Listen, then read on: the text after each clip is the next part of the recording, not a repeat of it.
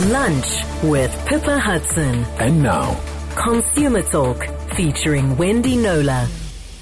Well, it is a warm welcome back to consumer journalist Wendy Knowler. We are going to stay with the topic of second-hand cars today as we contemplate what your rights are if you find you've been sold a lemon. Uh, we're going to hear from two Cape Talkers whose absolutely hideous experiences make you.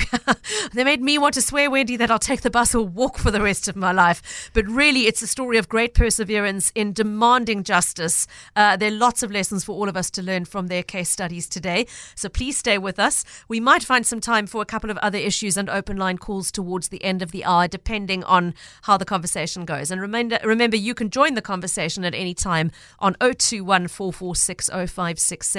or with a WhatsApp to 072 to 567 1567. Over to you, Wendy. Okay, Pippa. So, uh, having legal rights is one thing, claiming them is quite another. And actually, that line could underpin just about every case I take up. Yep. Um, so, two Capetonians um, lived this out. Um, they both bought cars, second-hand cars that turned out to be duds within the six-month CPA period, and that's the um, the issue with both of them. Because if you if you buy a car and it goes wrong, you really want it to go wrong in the first six months. But then again, even if it does, the timing works for you. Do you get justice? Mm. Mm. Stay tuned and make up your own mind. So both took their cases all the way to the National Consumer Tribunal and won, which it makes it really great for we journalists because the you know the ruling becomes a public document and in it the whole sordid tale is, um, is told and yeah. shared, including the dealership in question's response or in, in, one of today's cases lack of, and then what the tribunal, a, a team of of, of um, impartial attorneys um, mostly um, have to say and and and and um, and rule, and their ruling has the same weight as a um, a court a court ruling. A court ruling. Okay, so, so that's, that's an important, important. thing to know. Although.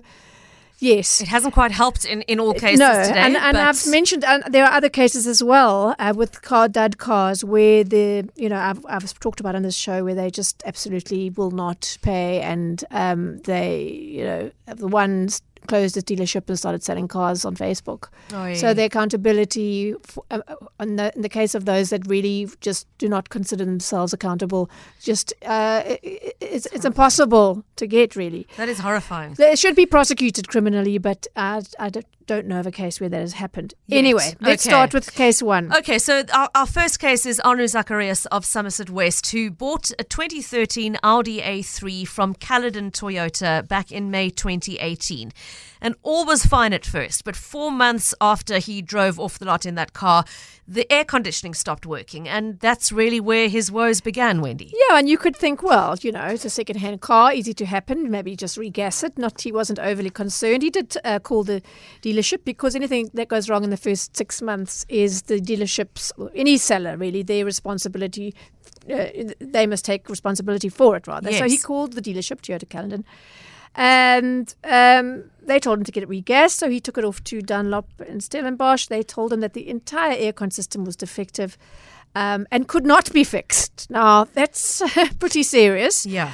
Uh, also, they said it appeared the car had been in a serious accident. So, next he took the car to um, an Audi centre. Um, remember, it was an Audi A3 Sportback Yeah. in Somerset West for an inspection. That confirmed that the car had indeed been in an accident and had not been repaired to Audi specifications. Sure. So, that's now the red flags are starting to shoot up for him. With that information, he went back to the dealership and asked for a refund of his purchase, knowing what we've just shared that the Consumer Protection Act gives consumers the right to return defective goods um, within six months of pur- purchase for their choice of a refund, repair, or replacement. It can be tricky with cars, but in a case like this, where it's uh, the car is, he's discovered that um, it has major shortcomings because of an undisclosed, Undisclosed accident, accident, yeah. then you do have a case to argue for a return. Okay, so he took it back to, to, to Toyota Caledon where he'd bought it. How did they respond, Wendy? So they initially said that they, this was a, a, um, a key element that the tribunal focused on when it came before them. They initially said they would refund him if he could prove that the vehicle was previously in an accident. If he could prove if he it. could prove it. so he did. Uh, you heard Chiro in the previous hour talking about taking your car for the A a Dekra Dekra assessment, assessment. yeah. I would always recommend, as he does, that you go for the most expensive one, that really detailed one. They are impartial. They've got no skin in the game. Yeah. Uh, do this before you buy the car, though, not ideally at this point. But anyway, when you need um, uh, proof. That's the, uh, one of the places to go. They found more defects. Uh, he went back uh, and they confirmed that, um, that it wasn't an accident.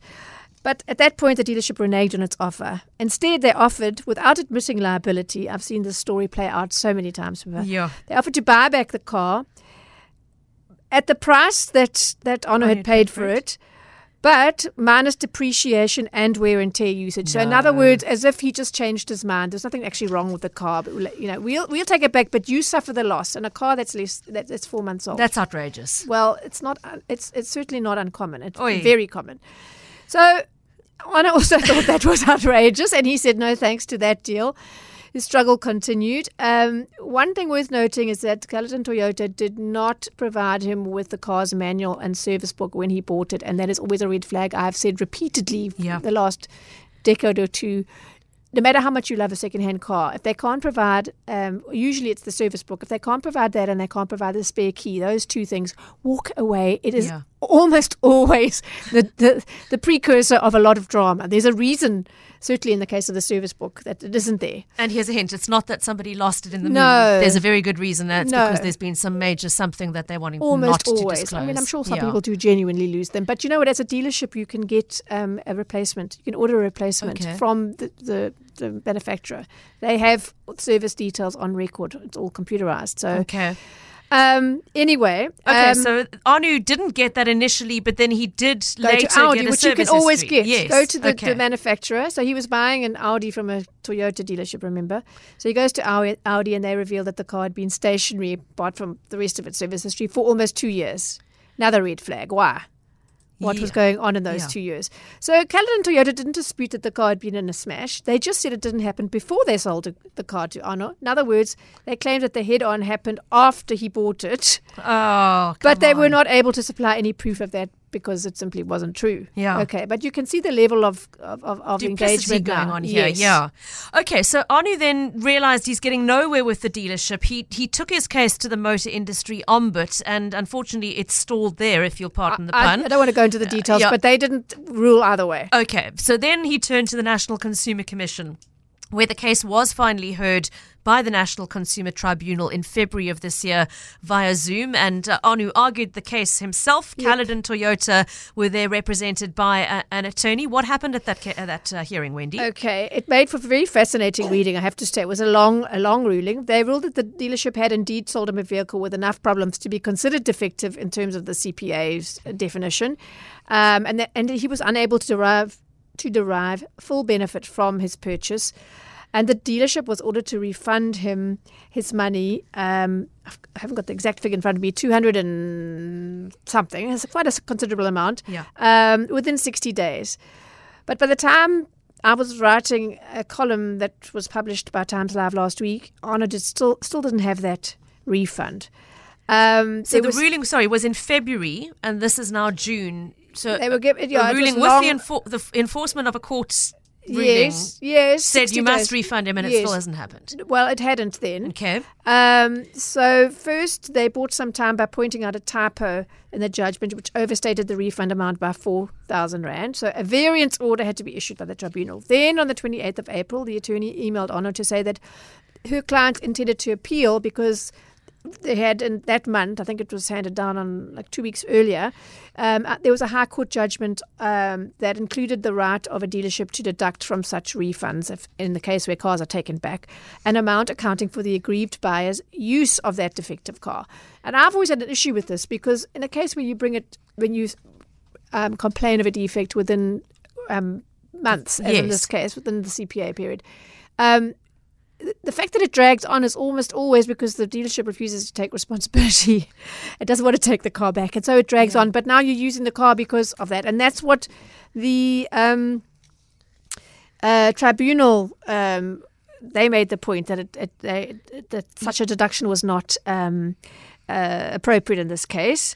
Um, Okay, so the attorney comes and says we're intending to appeal, and says do, says to Anu, "Do you want to negotiate a deduction to avoid the whole appeal process And he- um, and try and make it all go away?" And he said, no, the ruling stands. And anyway, so the dealership made much of its Automark certified guarantee on the car, as dealerships do. They call it different things, but they hold that up as a sort of, you know, a, a so called proof that everything is okay, there were no defects.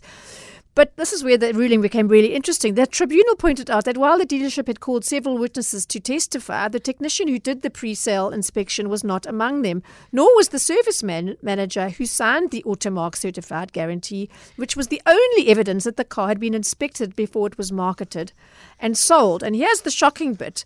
The certificate in question revealed that an Audi A3 2004 model was inspected, not on as 2013 Audi A3 uh, Sportback. So, so their so-called inspection before selling it was of a completely different vehicle. Didn't apply at all. I mean, as the tribunal said, the certificate contains no details that can link the certificate to the vehicle in dispute.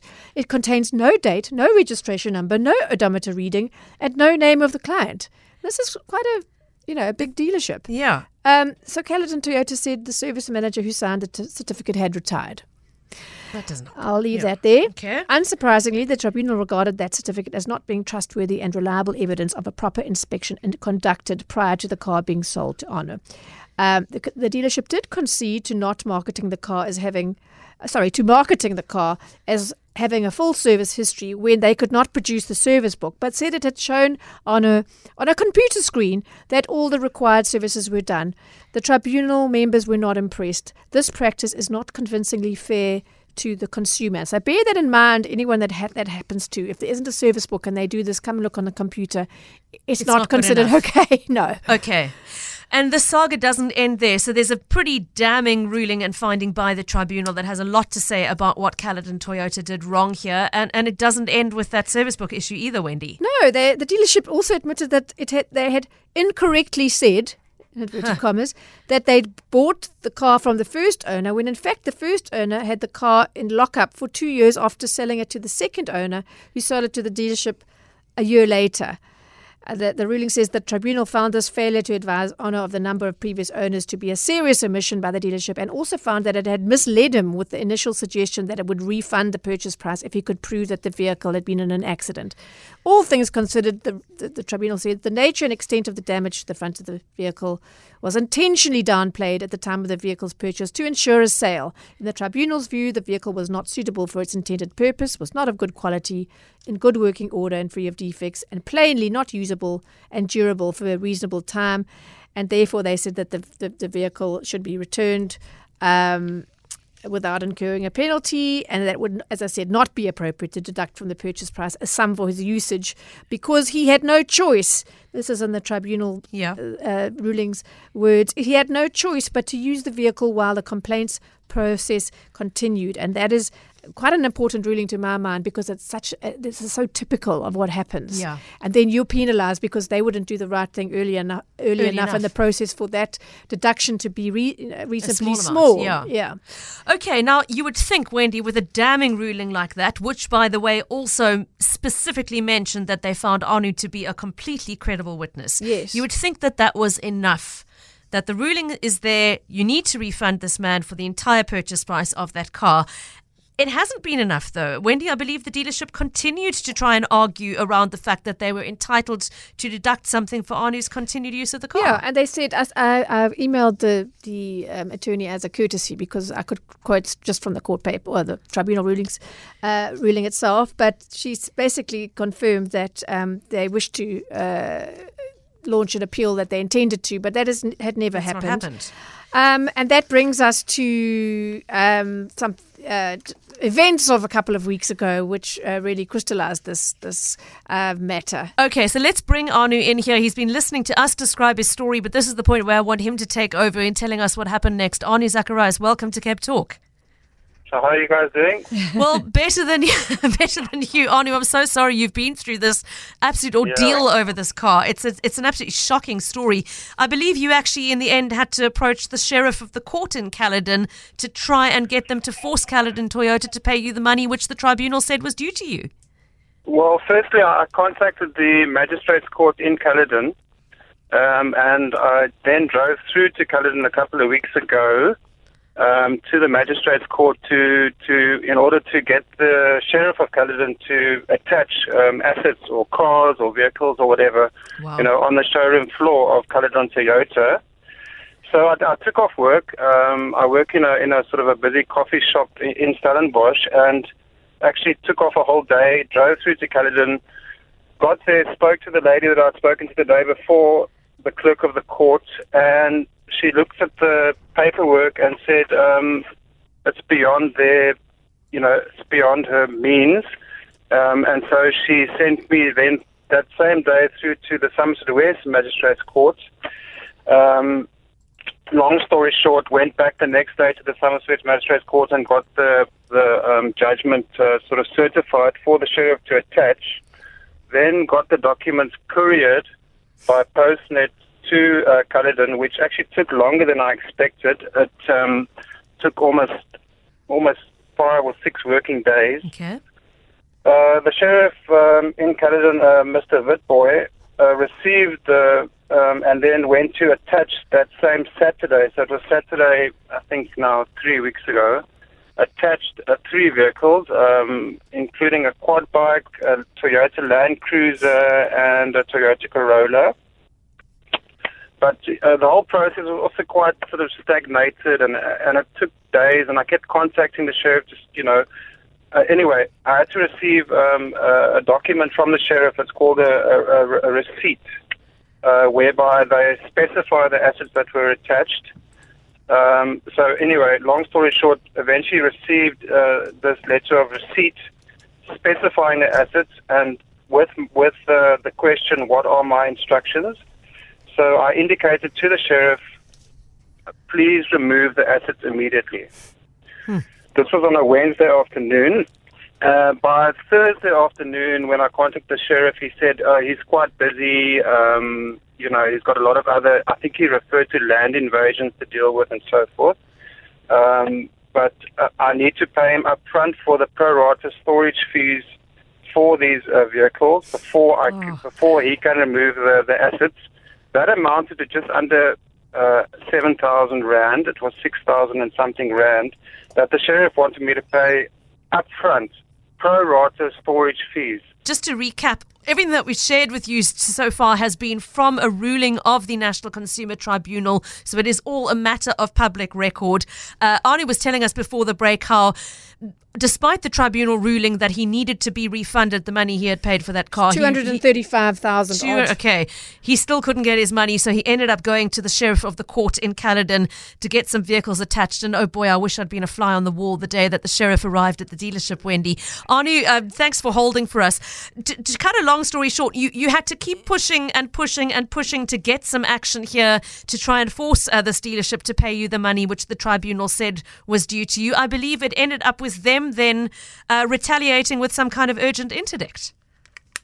Yeah, so the, the, the Friday after the Thursday, um, when the sheriff demanded that money up front, uh, 12 o'clock to be exact, on the Friday uh, afternoon, I got an email from the uh, legal team from Caledon Toyota indicating that they've, they've applied for a High Court interdict, not only against myself, but against the sheriff as well. Against the sheriff Sure. for apparently attaching uh, vehicles that were uh, already under finance, and and and apparently the one vehicle was already sold, and that they would have anyway. There was a long affidavit um, from the dealer principal himself, and uh, this High Court interdict was set down for 2.15 that afternoon, so I had little or no time to respond or to represent myself or Sure. to, you know, uh, um, appeal or whatever. And it was granted. Um, that Friday afternoon, uh, the interdict was granted against myself and the sheriff. And, um, yeah, and, you know, you can just imagine how, I how I felt. I mean, I thought, gee whiz, here we go again. Um, yeah, so, Okay. uh, but if you if you read in the papers, they they gave themselves until this past Monday to be forthcoming with the appeal papers to prove that they were actually going to appeal, and uh, yeah, that was never forthcoming. So where does this leave you, Anu? Have you to date Okay, so- received any okay, money? So, so, so, uh, no, so here's what happened. Um, uh, um, on Friday uh, last week, they came forward, the dealership came forward, or the attorneys rather, with a settlement offer. They were going to going to refund me the full amount of 235,000 rand.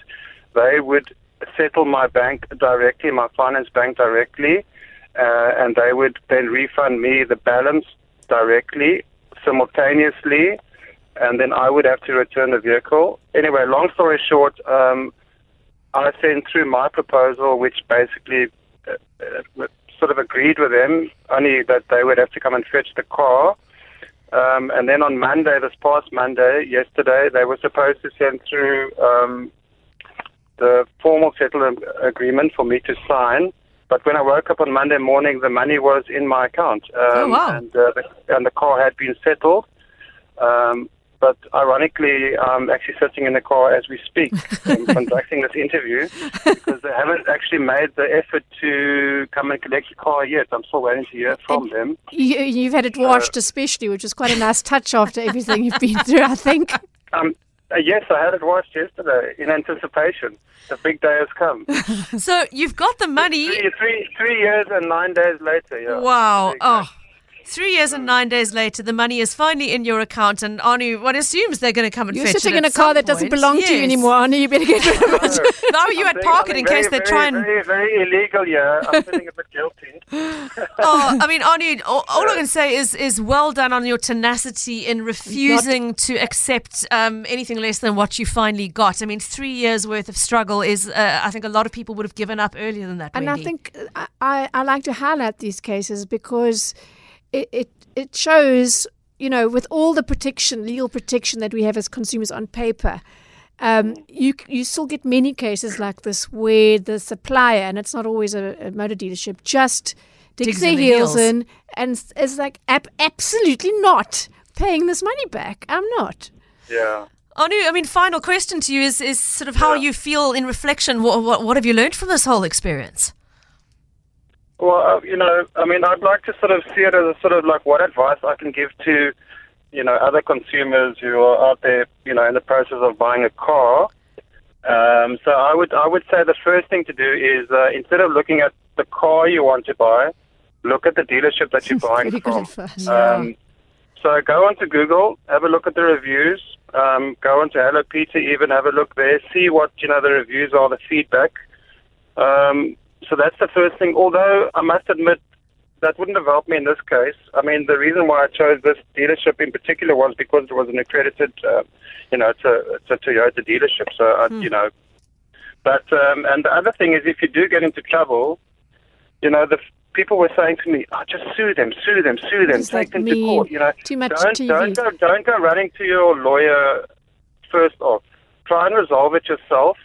I think the motor industry ombudsman. That's why I came short with the industry ombudsman was because I got involved with my lawyer first off, and the motor is industry ombudsman doesn't want um, uh, there to be a legal riffraff, um, you know, involved. So my my advice to somebody that's in trouble at the moment that that's that's having similar problems, try and resolve it without a lawyer first, because these these bodies listen to people, you know, in their in their in their sort of normal capacity rather than having lawyers in the background and so forth. Okay. Anu, that's great advice. Thank you very much for sharing it, and thanks for joining us on the show today to to to share the story firsthand. I'm so relieved his money is finally in the account. Um, I just hope they come and fetch that car, Wendy. There's a little niggling voice in the back of my head going, "I hope this isn't a trick." To turn around and say, "Well, you never returned the car." I don't think so. Look, hope I, not. uh, no, but I would also be very, very anxious to get to get to Get it off my hands. that yeah, car gone. yeah. Exactly. Okay, sadly, um, Anu's is not the only such story to share with you today, and we're going to come back after this short break to a second one. Just before we go to the break, uh, I'm not sure if there's any point in, in, in saying the following statement because the people it affects are not able to hear it.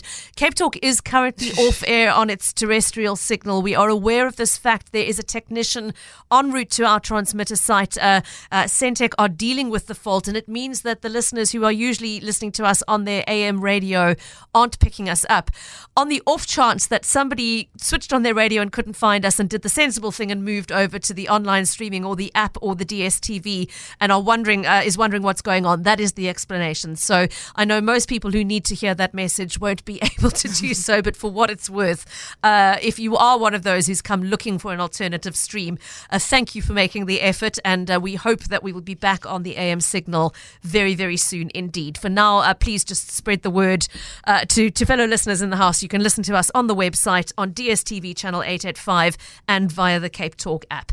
We're back after this short case with the case of Alroy um, Mayhuizen, an, another dud car purchase, this one uh, from a dealership in uh, Parow. Well, it used to be in Parow. More on that in a moment. Cape Talk. Consumer Talk. Email Wendy on consumer at knowler.co.za. Right, we are back with Wendy Knowler, continuing the saga of uh, the car deals that went horribly wrong and the long fight for justice uh, on behalf uh, of those who were the victims. The second case Wendy wants to share to us today, uh, with us today, was brought to us by Alroy Mayhuizen of Strandfontein, Mitchell's Plain, who bought his vehicle back in February 2019. It was a 2009 Ford Territory, which he purchased from Bessie Bester Motors in Parow. They were in Parow at the time. They've since moved to Frederickloof for 120 20,000 Rand. And Wendy, before we say hello to Alroy, who's standing by to talk to us, there were a couple of red flags right away in the story that you want to point to. Sure. So he bought the car, paid for it in February, um, didn't take delivery because they were repairing the gearbox. And, uh, you, know, that for me and for everyone else should be a, a, a big mm. red flag, uh, no matter what the price is. At the time, even the, the, the vehicle was not starting properly. Um, that was sort sort of fixed. Obviously, he took delivery of the car um, in April, and um, four months later, it wouldn't start at all. Important timing here, of course, it's still within the the, the CPA um, warranty clock starts from the time of delivery. So he was he was also just like on a four months down the line. The dealership told him to approach the company from which he'd bought a warranty. This, despite it still being under the inherent, the Act actually uses the word inherent six months warranty of the Consumer Protection Act, um, meaning the seller is legally obliged to pay for any repairs. A lot of dealerships do that. They say claim yeah. on your warranty that they kind of force you to buy. It's an aftermarket warranty at yeah. great extra cost. And then if, it, if, something goes wrong in the first six months, they say, well, you got a warranty. No, no, no. The first six months. It's their responsibility. And that warranty is very limited. So yeah. they are responsible for any repairs during the first six months. They just exploit consumers' ignorance of the of that inherent, that automatic CPA warranty. Anyway, he had the car towed to, towed to Adrenaline Auto as directed by Bessie Bester Motors um, for assessment. They found it had a faulty crankshaft, the turbo needed overhauling, there were water leaks. It's quite a long list that appears in the tribunal ruling. Mm-hmm. Um, the warranty payment left him with a big shortfall to pay, um, and the dealership was unwilling to cover it. Oh no. Oh, yes. He took his case eventually to the tribunal, which ruled in his favour on the 23rd of April and ordered the dealership to pay him 120,000 Rand, that's to refund him, by the 17th yeah. of May. I think it was 15 working days. Okay, and uh, that unfortunately did not happen. Now we have Alroy Mayhuizen on the line to us to chat to us about uh, what happened at that uh, tribunal hearing and beyond. Alroy, I'm so sorry that this happened to you, but thank you very much for being willing to join us on air and uh, share the experience so that others can learn lessons from it. Uh, firstly, good afternoon and welcome to the show. Uh, good day. Yes, thank you for uh, for having me. It's our pleasure, Alroy. Okay, so you you took the complaint to the tribunal. The tribunal rules in your favour and says they must refund you the full purchase price. Um, was uh, uh, what was the name? Bessie Bester Motors. Were they even part of that tribunal process? Did they even bother sending a represent- representative? Um, no, all it did was just send in the um, information that they had from the first complaint that I logged with IDM and with um, Road Motor Industry as well.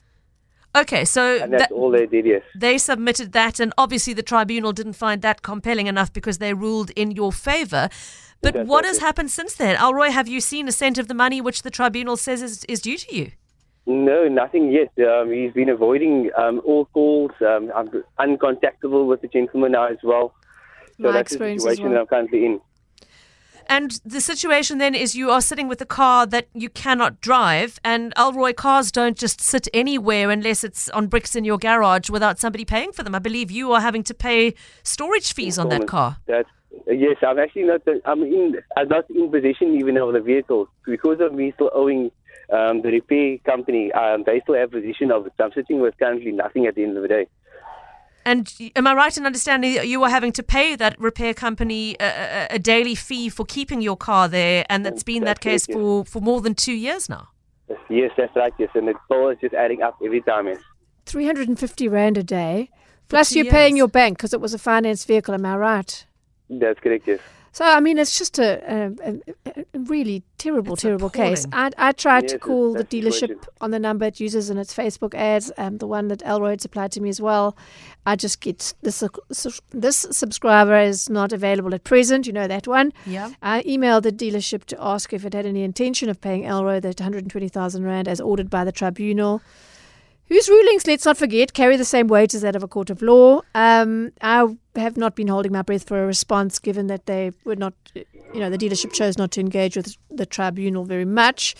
Um, and I've checked my emails, nothing. Nothing as yet. No. Yeah. So, Elroy, I mean, this has left you in a terrible position that, that that bill is accumulating every single day that the car stands at the repair service. You're not in a position to pay the balance yourself to get it back and stop that money piling up. Has anybody at Bessie Bester Motors given you any kind of indication, even if it's to say we intend not to pay this money? Have they communicated with you at all? No, not at all. Um, I even contacted the salesman that's actually not working with us um, company anymore, and he said it even is not in part of his relationship. He said? Okay. So, just say that again. What did he tell you, Elroy? Um, no, he even said it's not part of his arrangements now because of the um, he's not with the company anymore. 'cause Oh, the he company, left. not um, with so, that yeah. company anymore. So you're now forced to deal with a company that won't answer your calls and emails, that you have no personal connection with any longer because the person you bought from isn't even working there. And in the meantime, the money bounce, uh, That mounts up. 300, I would like Yeah. to um, speak to that de- that dealership about the 350 rand a day, given the circumstances. I mean, because that's going to mean, uh, as what happens, more. towing companies do this. Yeah. They hit you with a 7,000 rand towing bill, and then you can't afford it, and every day you can't afford it e- even more. Yeah. Anyway, I did look on Hello Peter. There were a few um, complaints about this dealership. In one exchange, admittedly three years ago, in response to someone saying he doesn't that, that the dealership doesn't want to take responsibility for the quote crappy vehicles they sell.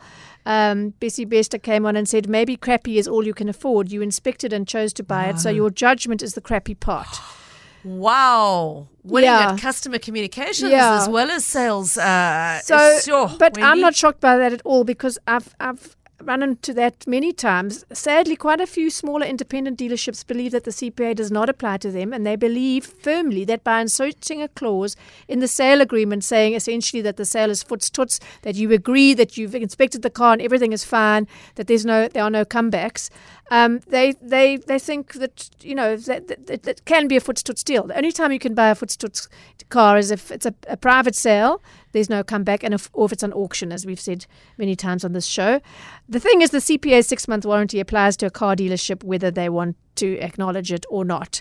Um, saying, well, you looked at it and you were happy is beyond ridiculous, especially when used in respect of a car, because even a qualified mechanic would have to actually jack up the car and have a look, a proper look to assess, you know, the quality of the Yeah. of, of the of its mechanics. So. Um, to repeat what Shira said, it brings it full circle. Yeah. Always get a car, um, a second-hand car, independently assessed by the likes of Dekra before buying. If they balk at that, then you've got the answer you need. If they haven't got a service book, if they're still repairing the car that they now want you to pay for, so many red flags. Please, please, no matter how appealing you think the car is, walk Don't away. go there. Elroy, I mean, before we say goodbye, I'm really sorry you're in this terrible position. Um, have you thought about a way forward? Have you considered um, seeking legal advice to take them on and demand a payment? I mean, I don't know if you're in a position to do that. Have you thought about asking someone like the legal counsel for assistance to do that? Yes, that's what I'm actually pro- um, process, um, processing um, as, I, as we speak. Yes, I'm just waiting. I haven't gotten um, any answers back, so I'm looking still for guidance on that from some legal aid. Okay, Elroy, please keep We- in touch with us and with Wendy as to the way forward. And obviously, Wendy will keep trying to get a response out of Bessie Bester Motors to, to, to make good on what the tribunal has said they must pay. And and Yeah. yeah, and and to I'll liaise with the um, the dealership that did the repairs around the storage fees. I mean, they don't want to keep a car for that long, but uh, you know, It makes no sense, It's, in this case, um, it's unavoidable. Elroy Mahersen, thank you so much. I'm really, really sorry in both cases today that we were speaking to people that are such terrible, terrible circumstances. And yeah, Lindsay's saying on the WhatsApp line, And thank you, Wendy, for highlighting this cautionary tale around the purchase of a second-hand vehicle. She's referring to the first story, saying, "Shame on Caledon Toyota! What a tale of absolute skullduggery." Uh, it is, and uh, as Wendy's just said, unfortunately, it is not an isolated incident by any means. It is not restricted to that one dealership. It can be a big. It can be a big um, a franchise dealership. It can be a small independent. That know, there's good, good, good uh, um, deals and wonderful customer service that happens across the board. But in many cases, um, this is the kind of thing you're up against if something goes wrong with a car and they don't want to take responsibility. Okay, but the takeaway, please remember that first six months of Consumer Protection Act does apply to a vehicle that you've bought secondhand from a dealership, so do keep that in mind. Okay, um, we've got just a few minutes in hand, Wendy, but I know you wanted to flag something particular about labels on bottles before we say goodbye. Yes, and I had an interview lined up that we now are not going to have time for. Um, but I just think a lot of people um, think PET is recyclable, and it is. It's very much it's the gold. It's the it's, the, it's the number one um, recyclable. Um, uh, material, and we have a wonderful PET recycling story in this country.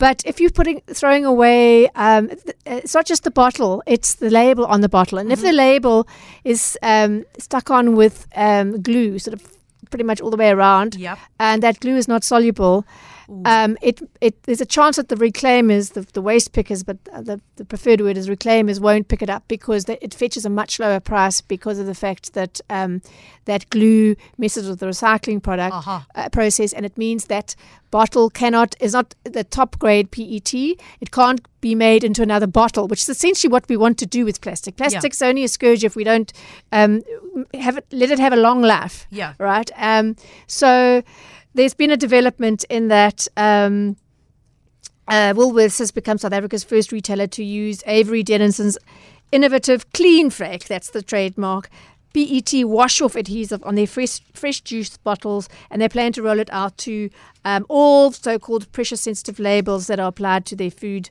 packaging. Um, it will increase packaging recycling. Um, hugely. So the good news is, the bad news is, if you were putting those bottles um, into the recycling stream, there's a very good chance that they either weren't being picked up to be recycled at all, or, and they were landing up in landfill, or they um, didn't, you know, they ended up being a lower grade of, of flake that could then only go into um, sort of duvets, cushions, or not become another bottle, which is what we really should be aiming for. Um, so, yeah, it means there's no n- limit to the number of times that that clear, clean PET material can be reused in packaging applications. And yeah, almost 1,900 products in Woolies will be wow. impacted with this latest packaging shift. Um, so that's sort of 17 million fresh food bottles a year, various sizes, 57 other food packaging formats like the hummus tubs, the dips, the prepared salads. Um, so some are in Cape stores already. Um, you have to have an eagle eye to spot them because it's an in-house little symbol they're putting on it, a tiny little CF at the bottom left of the label for clean flake. Okay. The good news is they're not the company, the retailer's not keeping this technology for themselves. Uh, many other um, retailers and, and producers are going to be using it as well. Um, and I'm hoping they find a way to tell you about it on their label. Absolutely, because yeah. it does have such a major impact um, on on the recyclability of the product. And it's it's been a shame all this all this time that so much PET hasn't been going on to live its best life yeah. because of that glue. I love it. That I just thought of that on the spot um, because of the glue, the wrong glue. So okay. the Valprés and the you know all the Coca Cola products they've been getting it right for ages because the, the labels are all water soluble. But many of the other products that we've been that we've been buying in PET regularly have had the wrong glue on it because of various technical uh, complications. But now this workaround has been found. Um, it sounds not that big a deal, but you know I love recycling issues, yeah. so do you. Um, but the impact is actually very, very significant. significant. And our recycling um, story of PET in this country, in particular, is is just taken a turn for the positive. I was hoping to have someone from PETCO um, put that into their words much better than, than than I've been able to do. And I'm sorry she's been standing by, and now we've run out of time I'm because of the cars. Too, but, but, there we go. Thanks for letting me squeeze that in. No, sure, and thanks for alerting us. So you're looking for CF for Clean Flake if you want to be checking your bottles. As I know many of our, our consumers are really savvy in time, about doing. There'll be more explicit information information on the label. Okay, great Yeah. to know. Thank you very much, Wendy. Always great to have you on the show. Thank you, uh, so, so much uh, for, for being with us. And just a reminder that if you want to raise a case with Wendy, her email address is consumer at knowler.co.za, spelled K N O W L E R. You can also contact her via her Facebook page, Wendy Knowler Consumer.